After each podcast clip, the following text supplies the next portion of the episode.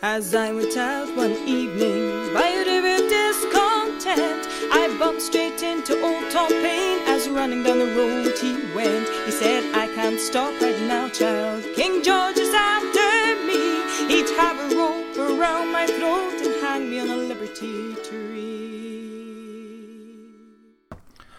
Welcome to the American Writers 100 Pages at a Time podcast. Uh, in this podcast, I read through American writers 100 pages at a time using the Library of America as my source material.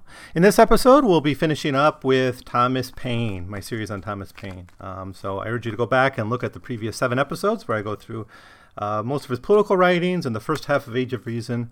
And this episode is just to clean up some final points about Age of Reason. Um, now, Age of Reason was written in two parts. The first part was written pretty much when Paine was in jail in France, uh, being basically at risk of his life, actually. Uh, he didn't have a Bible. He wrote it essentially from the top of his head. It's more general. It, it's probably all you really need. Um, if you want to read the second half of The Age of Reason, uh, you probably will have more interest in the details of the Bible. Because what he does is he goes through pretty much book by book, starting with the the books of Moses, Genesis, and the Moses story, then through the histories to the prophecies, and then to the New Testament. So he goes through basically all the books of the Bible and asks questions about them. Um, he's not essentially disrespectful. I mean, well, Paine wasn't the, the most polite person when he wrote, but he's not like vicious. But he does show that these texts are all flawed, um, and there's not really that much more to say about it. Um, I don't want to make this too short of an episode, though, but I, I, did kind of write down, jot down a few of the ways in which he interrogates these these sources, and I think that's the most important thing. Is he starts out saying, "I'm going to read these texts like any other historical document. I'm going to read it like I would read Thucydides or Herodotus, you know, and I'm going to put it up to the same level of analysis and critique. So if there's bad history in the Bible, you know, I'm going to judge that by how I judge other examples of bad history. You know, is it well sourced? Are there confirming documents? Are there for, is there firsthand testimony? If a story is immoral or illogical, I'm going to judge that based on the standards I'll judge any other work. The Bible doesn't get a pass because you know it's it's claimed to be the word of God by by preachers. So um, that's his method, um, and that's what he does. And he spends a couple pages pretty much in every book of the Bible. So if you want to have ammunition to attack believers, you can find it here. Um, and I'm just struck again, as I said this in the last episode, how little the arguments have really had to evolve. Yeah, we have Darwin now, and we have better explanations for the origin of life, and, and we've moved away from this resort to deism that Paine embraces. But you know, a lot of the critiques of the Bible you find in the new atheist literature today is is pretty much drawn right from here. And Paine himself is drawing from Enlightenment thinkers. He's not the original thinker on this. Um, now, one reason the second part of the Age of Reason comes out is because he did feel after kind of rushing the first part and writing it without a Bible, he wanted to actually be a little bit more detailed. So he he definitely wrote this part with the Bible in hand that he could compare to and and draw from quotes. He quotes directly. He he's able to go kind of more line by line through through the Bible. So what are his criticisms? Well, there's there's a handful. There's four or five different criticisms he'll level at different books, and he does it at, at different times. And some books get several of these criticisms. Um, the first is the moral vileness of of the Old Testament. Um, and anyone who's read this knows there's slavery, there's rape, there's murder, genocide, there's all kinds of really horrible things happen, often in the name of God. There's, you know, God, sometimes God himself ordering his followers to do this or that. Sometimes it's just the believers, the so-called good guys doing horrible things. So it's just, just kind of vileness is pouring from the text and, and Paine can't help but be disgusted by what he reads. Here's what he says about it. Um, Having now shown that every book in the Bible, from Genesis to Judges, is without authenticity, I come to the book of Ruth, an idle bundling story, foolishly told, nobody knows by whom, about a strolling country girl creeping slyly to bed of her, to the bed of her cousin Boaz. Pretty stuff indeed to be called the Word of God. Is it? It is, however, one of the best books in the Bible, for it is free from murder and rapine.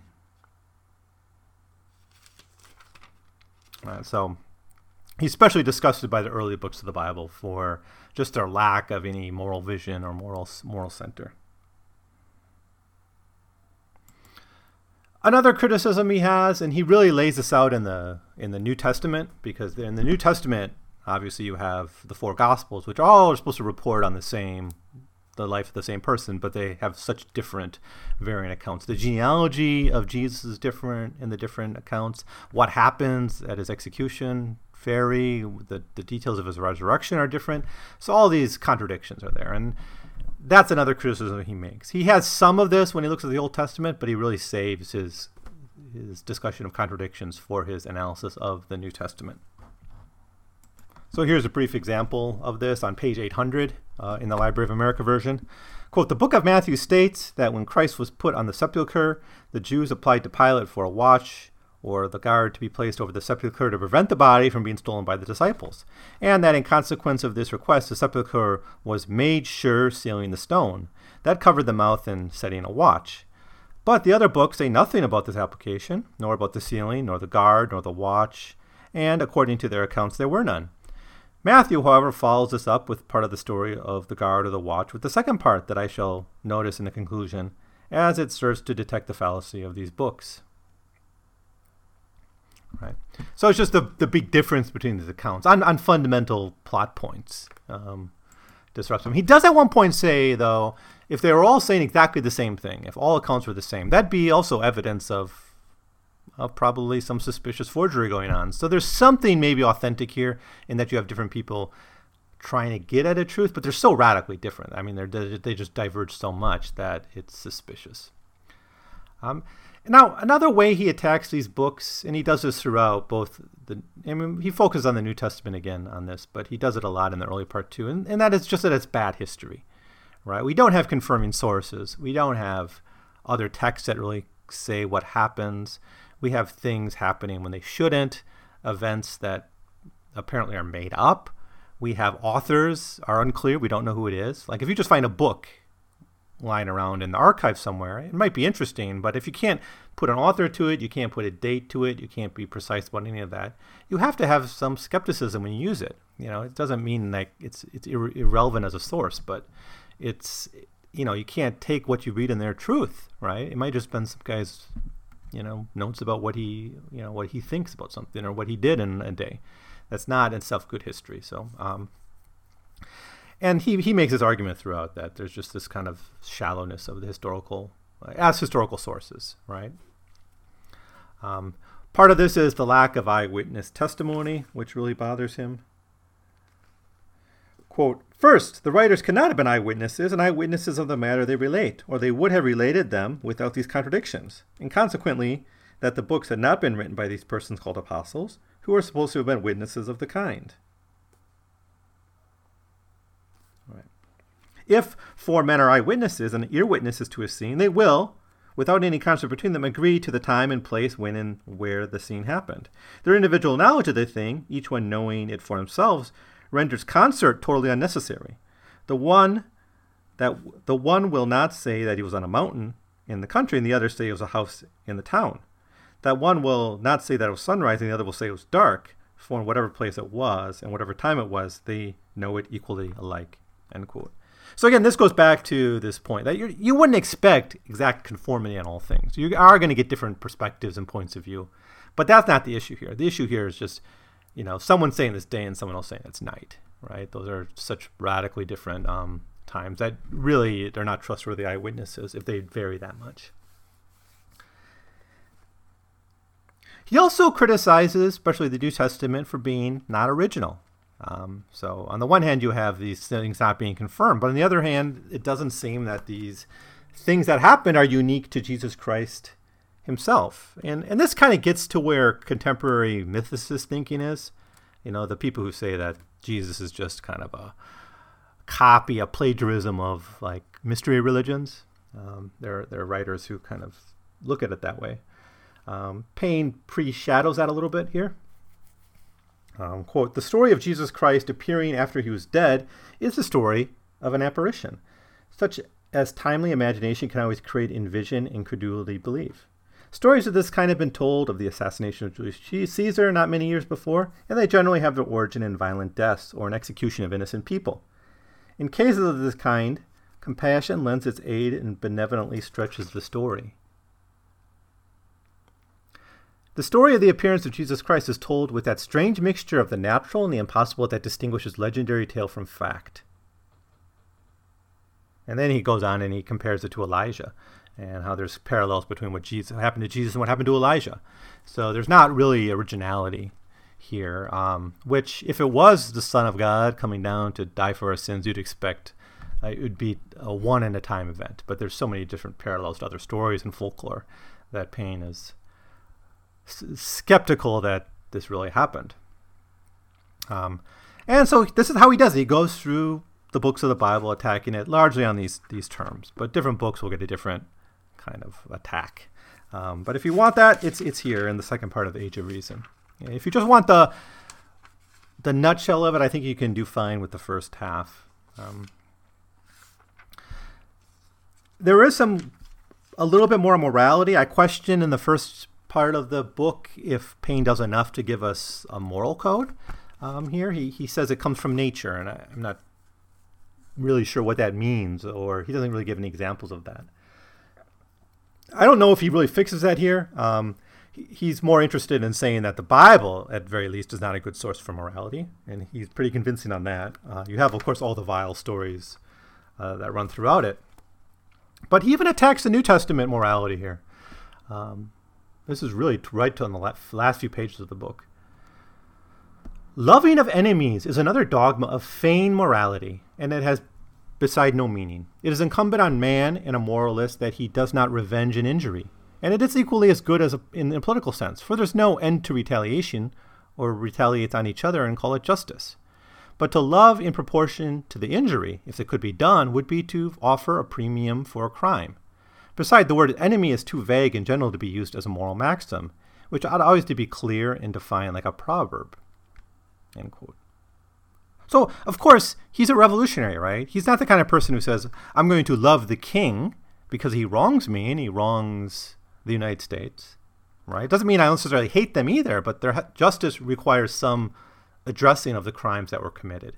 And this idea of loving your enemy is, as he says it, to pay a, a villain or, or someone who wronged you, maybe not a villain, but at least someone who did something wrong, with your love, right? Why why should they get something just for being a criminal? It's it's one thing to love an enemy after maybe making peace with them or resolving that crime or getting, achieving justice. And then, oh yeah, if you want to love your enemy, your former enemy at, at that point, fine. But as it's listed here, just give a blanket pardon to, to your enemies. He thinks it's immoral because it doesn't lead to justice. So yeah, we still don't get, I guess, like an alternative moral code, which, in my view, should really be rooted in our social relations. And I think Paine knows this. He sees certainly the political system as coming out of our social relations. He doesn't buy this idea of an abstract contract with a government, like in a Hobbesian or even a Lockean sense. He, he's more Rousseauian in this, in this that he sees the social contract as between the members of society. So I guess his moral system would come out of that as well. Um, his final defenses of deism in the in the last pages of the book are really well written and, and nice. Um, where it comes down to when you actually see the breadth and the beauty and the deepness and the expanse of the universe, you don't need the Bible to have this relationship with the divine. Revelation through creation is good enough and beautiful enough.